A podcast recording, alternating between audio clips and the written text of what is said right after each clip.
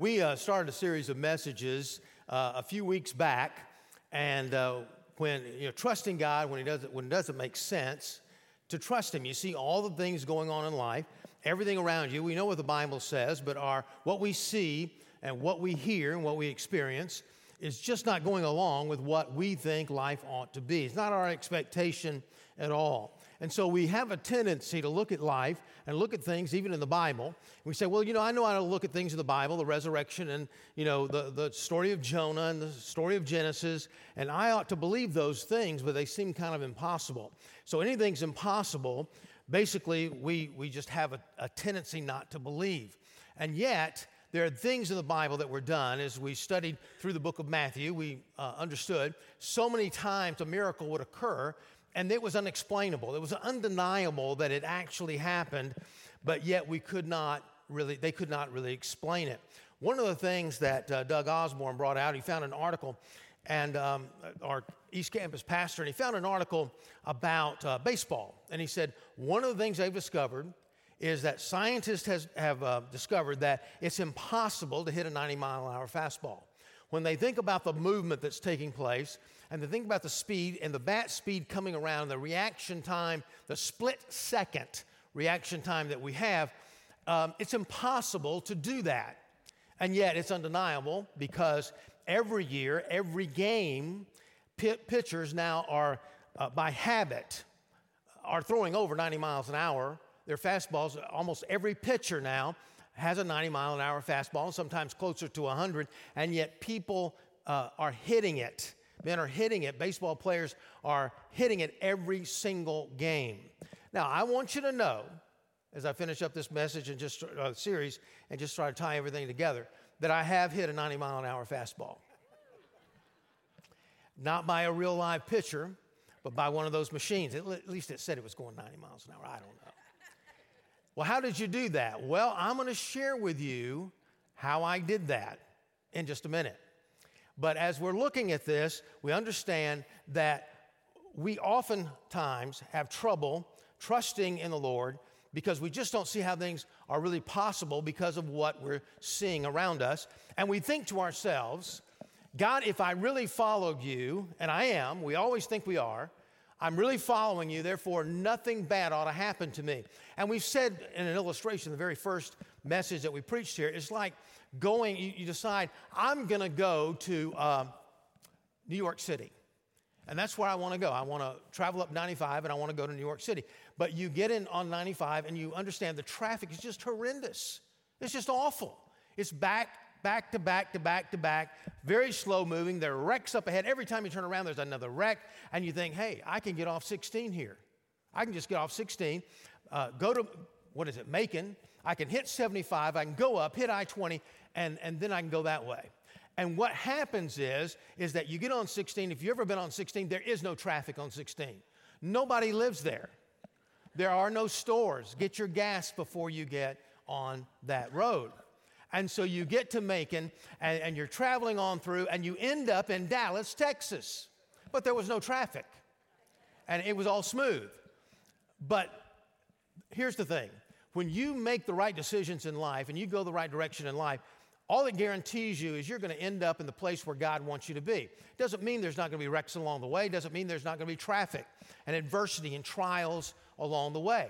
And as we open up the book of James, um, we really tie this whole series together because as we began in Proverbs talking about wisdom and its wisdom literature, we go to the book of the New Testament, the only book of the New Testament that would give us any indication of wisdom literature. Because James, the brother of Jesus here, is not really concerned so much with doctrine, so much with teaching. He's interested in applying the doctrine. And we said in that opening message that wisdom is weaving the knowledge of God into the fabric of life. It's really just applying what we know to life. And as we open up to James chapter 1, a lot of questions come up. For example, why do we even go through trials? Why do we even do that? Why, why is that necessary? And can't we avoid them somehow? And what do we really need? How do we get through it? There's something that this passage says that we need when we go through trials in life as we're getting our, getting our faith tested. Let's read it. James, oops. That bat was getting me back for hitting. I tell you what, guys, it would be great if someone, as I'm reading this, oh, I got to, st- no, that won't do. Let me do this. Because I'm going to need this bat again. Because at the end of this message, I'm thinking about pitching the ball up in the air and whopping up somebody. Somebody's been sleeping beside, beside the head. so I'm, we've got cameras on you. That's all I've got to say. We've got cameras on you. James, a servant of God and of the Lord Jesus Christ, to the 12 tribes in the dispersion, greetings. Count it all joy, my brothers, when you meet various trials of life. For you know that the testing of your faith produces steadfastness, and let steadfastness have its full effect, that you may be perfect and complete, lacking in nothing. If any of you lacks wisdom, let him ask of God, who gives generously without reproach, and it will be given him. But let him ask in faith with no doubting. For the one who doubts is like the wave of the sea that is driven and tossed by the wind. For that person must not suppose that he will receive anything from the Lord, for he is a double minded man, unstable in all of his ways. I want us to look at three things this morning. First of all, as we go through trials and our faith is being tested, what do we need to see? What do we need to know? And thirdly, what do we need to have? First of all, what do we need to see? Let's look at the very first verse here. It says, that James, a servant of God and of the Lord Jesus Christ to the 12 tribes. Now, the, the 12 tribes, he's writing this to Hebrew Christians. And James is the leader of the church in Jerusalem. Now, just keep in mind, James, this, this James is not the disciple that walked around with Jesus. This James was the brother, the blood brother of Jesus Christ, obviously the younger brother. And as he was growing up in that home, you can imagine how it was. Uh, how many of you ever seen the movie Fred Claus? Anybody here?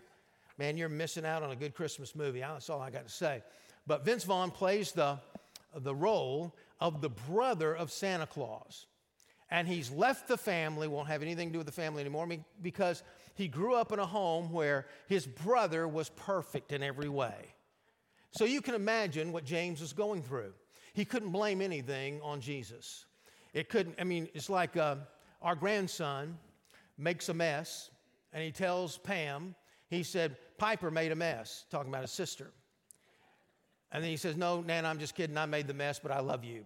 So, anyway, you can't blame anything. You can't make up, you can't re- revisit history and change history in some way to make it your brother's fault. He's always the perfect one. And we get every indication that he never followed Jesus Christ. He never followed Jesus in the path uh, through Galilee and all the way to Jerusalem. And all, we don't see any indication that he is at the cross, that he is the resurrection. But now we find him as the leader of the entire, maybe the entire church. And so as we look at this, we, we look in verse 2 where it says, Count it all joy, my brothers, when you meet trials of various kinds. Here's what verse 2 is saying to us trials are inevitable. You can't get around them. And as a matter of fact, anything that can happen to a lost person can happen to you.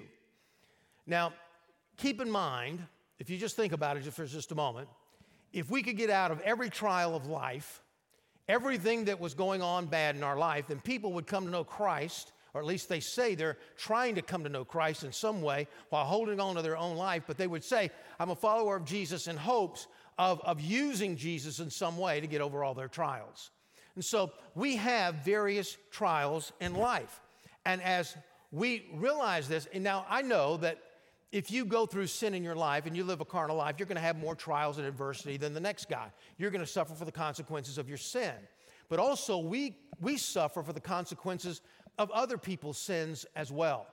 When Adam and Eve sinned against God, the Bible says in Romans 5 that sin entered into one man and death fell upon all men for all of sin. So the Bible says because Adam and Eve sinned, we inherited a sin nature and we suffer because of that. If a drunk driver has a car accident and you're involved in that, you weren't drunk, you weren't driving drunk, but yet you face the consequences of what was going on in that life around you. And so, yes, there is certain amount of certainly the drug addict is going to go through more adversity than the person is not hooked on drugs. Alcoholism the same way.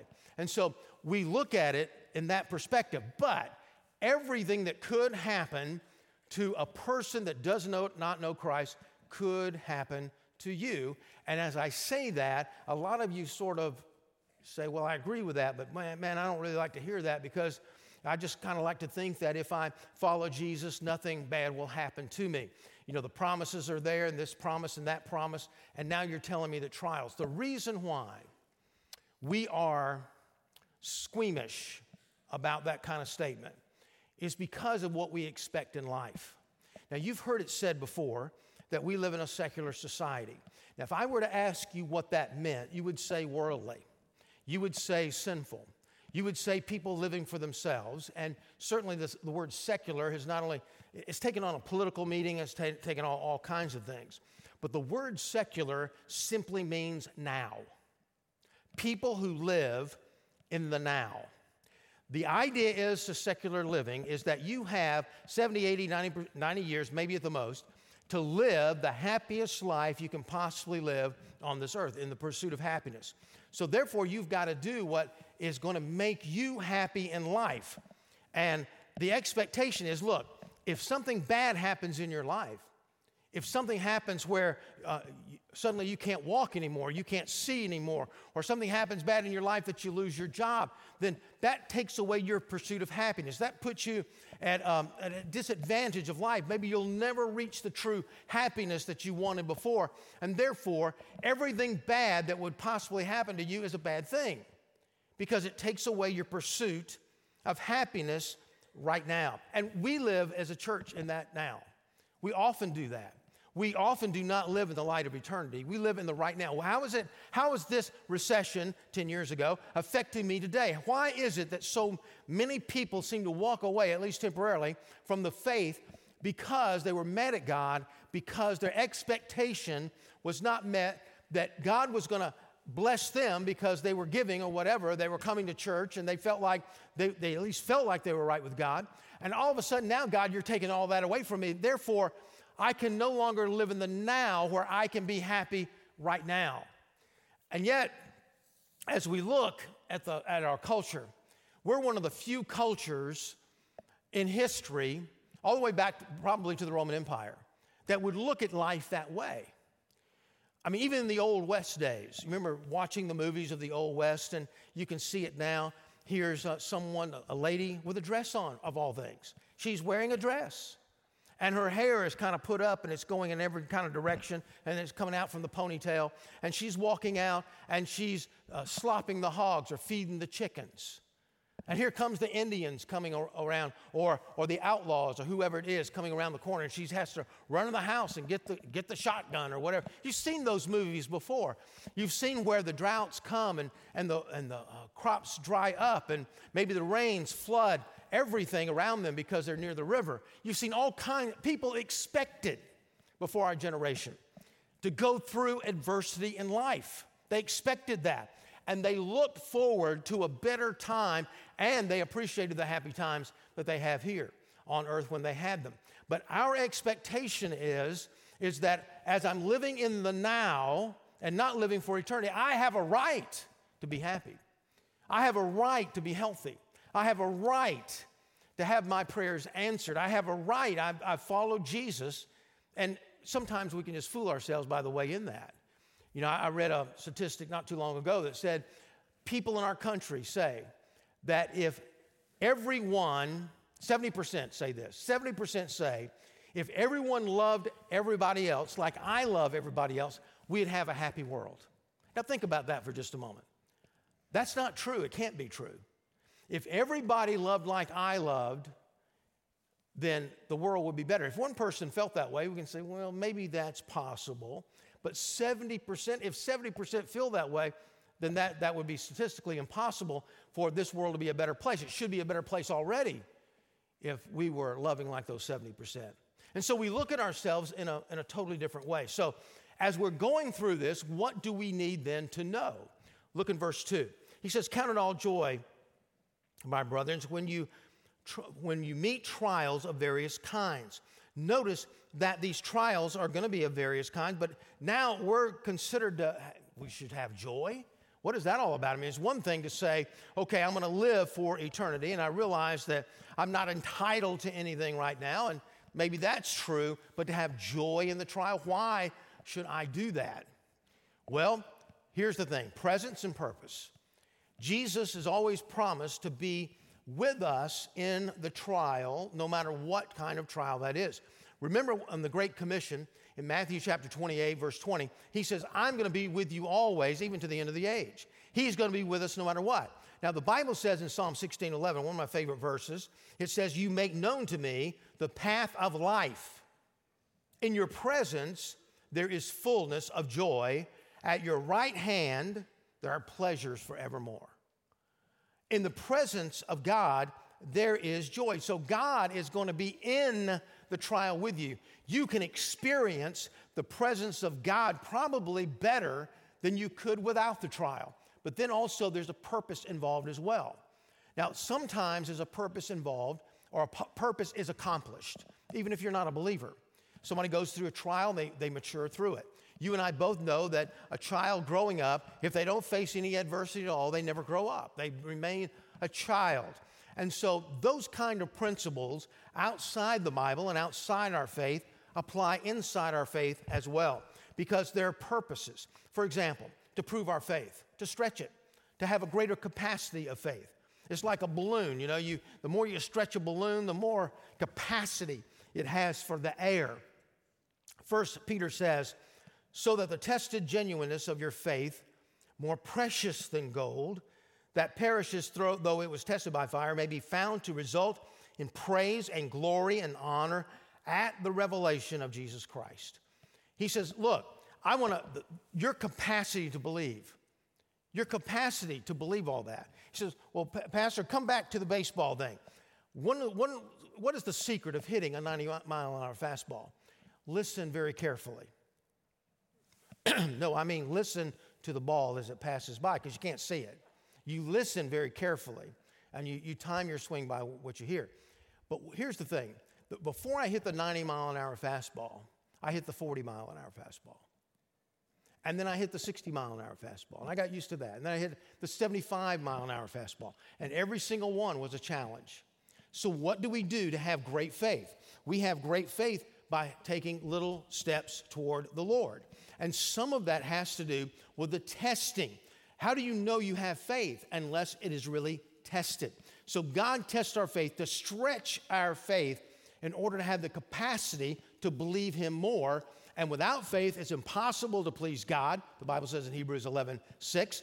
And our capacity to gain everything that we need in this life and in the life to come has to do with how we believe God. And so God wants to stretch that capacity to believe, but also to point us to Christ. It's another reason. And certainly, I think this is part of the reason, again, to this passage as well. To point us to Christ, you and I both know when we, when we really go through adversity in life, we're going to respond in two ways. We're going to be better or bitter. We're going to become bitter against God, angry against God, and turn against Him because He's not meeting what our expectations are of life. And heaven knows we know better. I know better than He does, right? And so, therefore, it's not working out like I want it to work out, or I'm going to be desperate and I'm going to be called closer to God. I'm going to be praying more, reading the Bible more, looking for wisdom more, looking for direction more. It's going to point to Jesus Christ, for the goodness of God leads people to repentance. But then I want you to notice in these verses, it also talks about a steadfastness, a maturity here. He says, For we know that the testing of your faith produces steadfastness. Another word for this is endurance being able to stick to something and stick to the Christian life, even through the adversities of life. A steadfastness, that means, hey, you're going through a trial. What, what have you been doing? I've been reading the Bible. Keep reading the Bible. Well, I've been praying. Well, pray more. Pray, pray that much, but, but pray more. What else? Well, you're steadfast, but as you're looking at your life, as you're standing still, really looking at life and praying before God, you're going to ask God, God, what do I need to get out of my life? What do I need to change about my life? There's an enduring factor here that he, that he talks about. And again, what do you do? How do you build up muscle in the gym? You, first of all, before you lift, lift up 200 pounds, you got to lift 100. You got to lift 120, 140. How do you swing a, a, a, bat to hit a 90 mile an hour fastball? You have to get used to it. You have to, to t- pass one test to get to the next test. The end result here, he says, let it have its full effect, that you may be perfect. And this word, perfect, in the original language does mean mature. Now, you've heard that said all your life. You say, well, I don't know about that. No, it does mean mature. Perfect as far as maturity goes, fully matured and complete, lacking in nothing. There, there's the goal right there. Faith, Charles Stanley has said, faith must be tested in order to develop and produce. The end result is maturity in Christ. Just like as, as per, a person that do, doesn't know the Lord, somebody goes through adversity of life, they go through a brokenness in life, you can tell there's something different about their life when they respond to that in a positive way. Even more so when we're talking about the Christian life. God places something in our life, or maybe just society, culture, the world places something in our life, and He says, I'm going to be with you in this trial. Not only am I with you, but I have a product, I have a purpose that's going to bring about you being tested, growing your faith, growing in the Christian life, becoming more Christ like, and having the greater capacity to do something that really counts. Now we look and we say, well, how do I do that? I mean, Pastor, I mean, after all, I don't even know half the time whether a test is coming or not. In fact, I don't know 90% of the time. And even when I'm in the test, I'm thinking to myself, this is just a secular thing. I don't even look at the spiritual. I mean, it may be days into the trial before I, I realize this is a test in my life. What do I need? Well, James tells us that. He says in verse 5 If any of you lacks wisdom, now, if you just were to read this without the context of the entire chapter, you would, you would think to yourself, he's changing subjects. You know, he's changing, and back in the end of this chapter, he talks about temptation. And then he talks about uh, going by the word of God and living by the word of God. All this fits together here. All of it fits together. He's saying, look, you need wisdom, wisdom to live the Christian life. But then he goes on to talk about, and these verses we'll not go over this morning, but he talks about temptation. He says, Look, sometimes you're going to get off base. What do you do when temptation comes? And you're trying to be wise. And he goes through the entire chapter that way. But let's look at it. all this ties together. If any of you lacks wisdom, let him ask of God. Wisdom. Now, Wisdom, as we said, is applied knowledge. And he says we need to pray for it because God is generous. And he goes on to say, He gives generously to all without reproach, and it will be given him. He says, You need the wisdom of God. You need to know the, mind of God and the wisdom and how to respond to that trial. Maybe what's going on in your life, but even more important to that is how to respond without reproach, without a bitterness in your life, without coming against God in, in a negative, um, reprimanding way. Now you think, well, why would I do that? Well, we do that all the time. Why? Because of the expectation deal. What do we expect of God? Well, we expect to, to live as Americans, especially in this culture. If I follow God, if I if I do this and do that and do that, you know, He's going to bless me, and I'm not going to have any trials of life. That's what we expect. And when we don't get it, we begin to have reproach without the wisdom of God.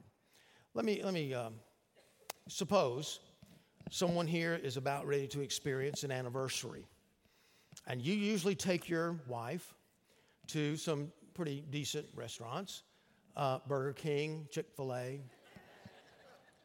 and maybe that's where you go. Hey, you know, let's just, we, you don't feel like cooking tonight. Let's just go out here and go to a fast food place. Sure, let's go. So now you're experiencing an anniversary and you say, hey, I got, I got something really special, you know, for you tonight, real special. And so she gets all gussied up. She's got an evening gown on. You show up with uh, some slacks and just a shirt, you know, kind of business casual, as they call it today. And you're off in the car and you're going. And you pull into the park. He says, Now I want you to close your eyes. And you close your eyes and, and you drive in and said, Now open your eyes. And it's, can I say this? I'm advertising something here. I'm sorry. The Golden Corral I mean, it's all you can eat, anything you want, right? And so she's going in in an evening dress and said, Look at this, honey, you can have anything you want to eat for $12.95. all you want. Chances are she's going to be saying, I cannot believe this. And he's in the doghouse. But on the other hand, suppose you'd be driving along somewhere maybe on 50 and you pull off side of the road because you see a homeless man. And he's right in front of the Golden Corral. And he says, Come on in, come on. And he, he walks in, never been in a Golden Corral before. And he says, I want you to look around all this food. I'm going to pay for your food, and you can eat here as long as you want, as much as you want. He would, have, he would feel like, I think, that he had made it to heaven. See, it's what you expect, it's your perspective on life. And God says, Look, I, want you to have my perspective. How do you get that? The wisdom of God. Now, the world's wisdom is explained in James. But if you have bitter jealousy and selfish ambition in your hearts, do not boast and be false in the truth. This is not the wisdom that comes down from above, but it's earthly, unspiritual. Then it says this demonic. That's not the kind of wisdom you want. You see, the old, the world's type of wisdom says uh, this it says, as C.S. Lewis would say, we try to conform reality to our wishes. And so, what do we need? We need wisdom to do that, right? We need the wisdom, the world's wisdom, in order to manipulate the situation and manipulate people to come around to my way of thinking so they'll do things in my way so reality changes from what it really is to my perspective. That's what we're trying. We're using wisdom in order to change things to our way of life, what we want. But God's wisdom is to conform my wishes to God's reality. And what does it take to do that? It takes the solution to that, he says in this, these verses, wisdom. So, how do you get that? You know, it's pretty simple here. You know, we can have some kind of big formula, but it's pretty simple. I want you to look at just a couple of three things here. Real, real easy. He says, first of all, let it. Notice it says, up here in our, in our text.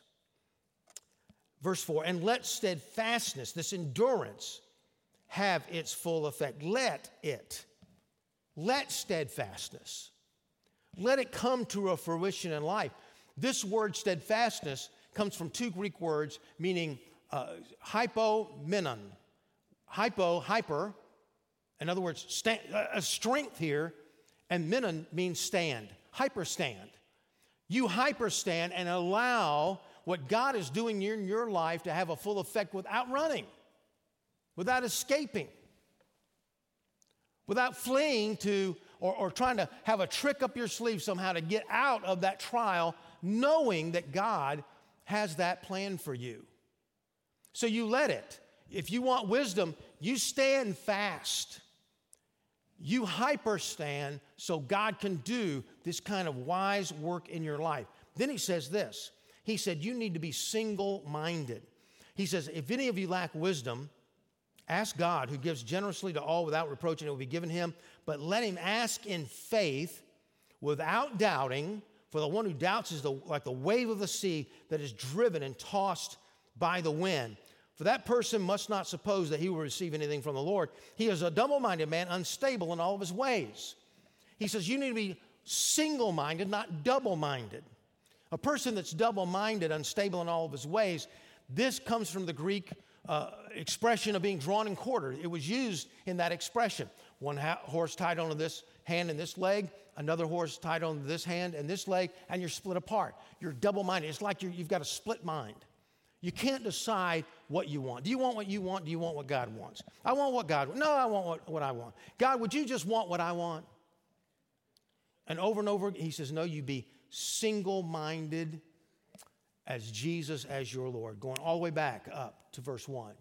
He says, James, a servant of God. This word is a bond servant, it's a slave. Now, he goes from a rebellious brother all the way back to saying, I'm a slave of my brother. I am a slave of Jesus Christ. I am single minded. He is the Lord of my life. I do desire what He wants. I am standing fast. He says, otherwise, you're going to be unstable. Why is what's going to be unstable about it? Well, I'm going to want what God wants one day or one moment and what I want the next moment. Back and forth, back and forth. Your consistent, your, your inconsistencies of decisions and choices will overwhelm you. And you don't, you'll, you'll be standing still in life almost. If you decide to go to the right one day, to the left the next day, to the right the next day, to the left the next, you're going to be right back where you started. In fact, probably to the negative. Because if you're not single minded of wanting what God wants in your life, the chances are very good that you're going to make more wrong decisions than right decisions. He says, don't be double minded. He says, have the faith to move forward. He says, for this, he said, if you have that kind of faith, if you're going to hyper stand, he said, just ask me. That's what it says here. If any of lacks wisdom, let him ask. Just ask God. God, I'm going through this trial in life, and I want to respond the way you want me to respond. I, I need the wisdom of God in my life. Otherwise, my faith and trusting you makes no sense. I've got to do something myself. I'm not going to hyper say. I'm going to, I'm going to be moving out. I'm going to do something totally different. I'm going to run from you. I'm going to leave you behind. I'm going to get bitter against you. So, God, I need your wisdom, so I'm asking for it with a single mind, steadfastness in heart. I'm just asking you to help me. And so, God is saying, Look, I would answer all of your prayers if you knew what you really wanted. If you knew what was best for you, then you would ask what I would want you to ask, and I'd answer all those prayers if you just wanted what I wanted. And how do you want what God wants? You get the wisdom of God in your life. You can see trials for what they are and what God wants to do in your life. Now, I know that there's trials in life that we go through that have nothing to do with us. And that you feel helpless with. You do. It's that brother, that sister, that child, grandchild that is not walking with the Lord, that certain circumstance in life financially that has nothing to do with you at all. And you're thinking, God, I want the wisdom. I want to, to know what to do and how to handle the situation. I know you can give me that. But God, is there any hope of this prayer ever being answered? Well, let me come back to our text. James, a servant of God, and the Lord Jesus Christ. Again, James growing up in this home. I'm sure Mary and Joseph were just listening to both stories. Well, we know Jesus is right, he can't sin. And of all people, never to, re- to not recognize that a man could be, or recognize that a man could become God, the Jewish people, as I've said before, were the last per- people to ever admit that. And so here you have a situation James, nowhere to be found in the ministry of Jesus. James, nowhere to be found at the cross. James, nowhere to be found after the resurrection. And in 1 Corinthians 15, the Bible says that Jesus appeared before the 12 and then to more than 500, and he appeared to James. And it, the idea, it didn't say, oh, he appeared to James and Paul and Peter, and he appeared to James. I get the picture in that story that Jesus had to go out and find James. Rebellious. Rebellious. Not wanting anything to do maybe with, James, with Jesus or the family. Living his own life, doing his own thing. And you can imagine when he saw the resurrected Lord you can imagine, I mean, he's had to be thinking, wow, didn't I go to your funeral? I mean, something. But when he saw Jesus for who he was and really is, his life was changed forever. Dear friends, when our loved ones come to see Jesus for who he is, face to face then with who they are, they will never be the same again. Ever. How do, I, how do you hit a 90 mile an hour fastball? I can tell you. You go a little bit of the time, but you, then you just keep on swinging. I didn't tell you, but I missed it the first 10 times I swung. And then I hit a few foul balls until I hit a solid lick. It just takes keeping on steadfastly swinging. Keep praying. Keep asking. Get the wisdom of God in your life. With our heads bowed and eyes closed, I love what the Bible says. He says, For the eyes of the Lord move to and fro throughout the earth that he may strongly support those whose heart is completely his. Is your heart completely his today? If not, you can pray and say, God, I'm a Christian, but I, my heart is not completely yours. I want to be in the place of blessing, place of favor more than anything else in my life. So I pray that you'll place me there today. The altar is open. We ask you to come if you want and just say, God, that's who I want to be. I want to be the one whose heart is completely yours. Then, if you've never received Christ into your heart, I want to ask you to pray with me right now. And as you pray, you're inviting Christ into your heart to make a dif- difference in your life. And so pray with me right now. Lord God, as I come to you in prayer, I ask you, Lord, to give me wisdom. Wisdom to know that you love me. Wisdom to know that you died on the cross for my sins. Wisdom to know that you want to help me and be generous with me now. And so I open up my heart and I ask you to come in. Forgive me of my sins. Guide me. Take me where you want me to go. In Jesus' name, amen. Thanks for listening. You can find more sermons and other information at crosslifechurch.com.